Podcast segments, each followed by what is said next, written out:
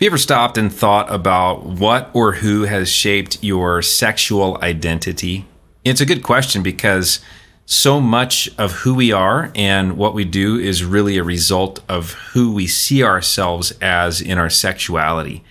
Hey, it's Gabe Kolstad with Westside Community Church, and I'm just popping in here for a midweek motivation episode. I'm holed up in a hotel room in Cheyenne, Wyoming, where it's uh, minus something Fahrenheit right now. And I'm following up from our weekend teaching on human sexuality at Westside in our Modern Love series. If you missed that, go back and listen. But I've been thinking a little bit about all this, you know, conversation that we've been having about well, who am I as it relates to my sexuality? You know, we're all human beings who have a sexuality and we all want to thrive in that. We've been talking through that in modern love. You know, the premise really is God wants you and me to flourish when it comes to love, romance, and sexuality. I'm convinced the Bible teaches that. And, you know, yet it's not a subject without parameters, as we've been discovering. So there are some guidelines for us. There are some things that we believe that I believe are inherently true about us, and uh, and then we can understand, you know, how we move forward in it.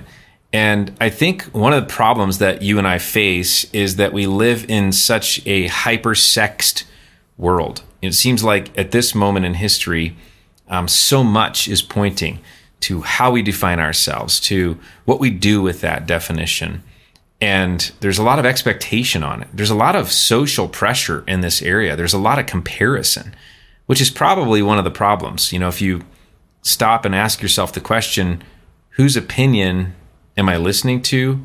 Um, what are the loud voices in my mind and heart about this issue? I'm sure that we all have, you know, voices that are screaming in our ears. And a lot of that comes through culture, which comes right through our little phones, doesn't it? Our apps, our social media apps that deliver to us a cultural expectation that we have a lot of answers really fast. You know that um, we fit in with some craze or some, you know, movement or something that is happening, and I find it a little more helpful to go back to things that have been around a while. You know, like the Bible, like you know, the fact that God created us. And, you know, when you think about your identity, um, it's something that can drive us to insecurity. You know, really, our sexual identity can be filled with insecurity.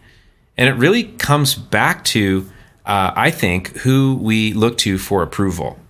You know, when you're looking to maybe a friend group, when you're looking to um, some image that you've built up in your mind about what it means to be your gender or your sex, what it means to be um, your age, even what it means to be dating right now, you know, what it means to be married. There's so many definitions that you got to try to live up to. What it means to be maybe a parent with kids in that season. You know, how do you keep romance alive in that season? That's difficult.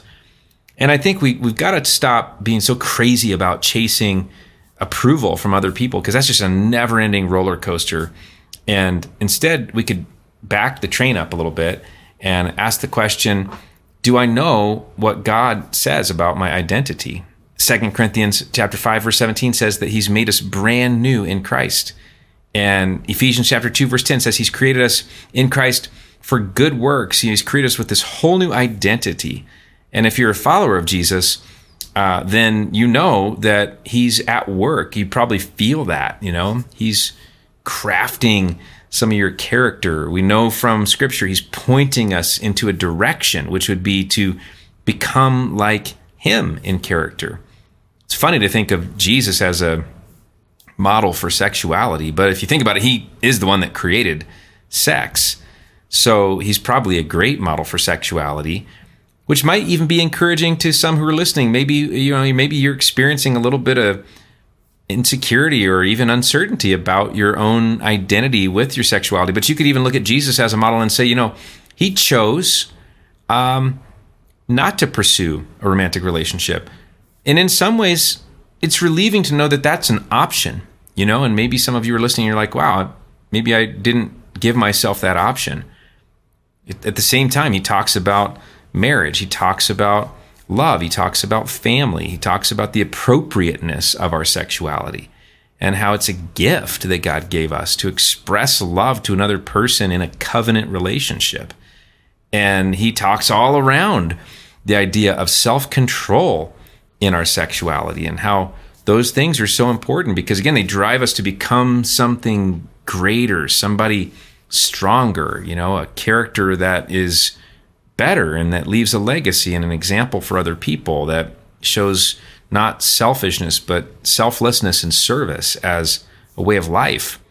And I think that when it comes to your own sexuality and your identity and insecurity around that, you know, disconnecting a little bit from the craze of cultural popularity and of needing to be liked or approved of by um, somebody or some system, we need to disconnect from that because there's something that's so much more solid and secure. And the real question is, what does God think? You know, what does He think about you? We find scripture passages that say things like, Before you were born in your mother's womb, I knew you and I chose you. You know, things that give you a sense that you are so, so important to God and that He purposely crafted you and that He's given you a design that uh, moves you in a direction and that you can be okay with that, that you can that you can embrace what he says about sexuality and even though there are limitations on that, there's a certain security that comes from knowing that it's not a total free for all, that we don't have to make up our own way in every aspect of life. That's to me just an overwhelming prospect. You know, at the same time, we've been talking through a little bit about what is it like to give other people space to wrestle through their questions who might not see things the way you see them or the way I see them if you're in a space right now where you're experiencing a lot of insecurity, I do want to point you back to the Creator, back to Jesus, who has given us his words of encouragement. And go to him for your approval. Go to him for those questions because I think we're going to find comfort there and hope there. I hope this just short little uh, snippet of encouragement is helpful to you. Um, I hope that you'll take a minute and maybe subscribe to this podcast if you haven't already done that. And, you know, we always try to drop things in midweek that are going to just give you a little boost, maybe a little different way to think about a question or a subject.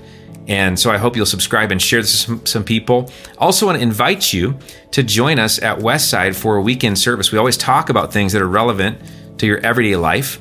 And uh, I hope you'll you'll jump in and, and find us this weekend. You can go to westsidecommunitychurch.com. You can join us online there or you can find out how to get to us in person at our campus in the Portland, Oregon area. I hope you have a great week, and I want to remind you that you are loved.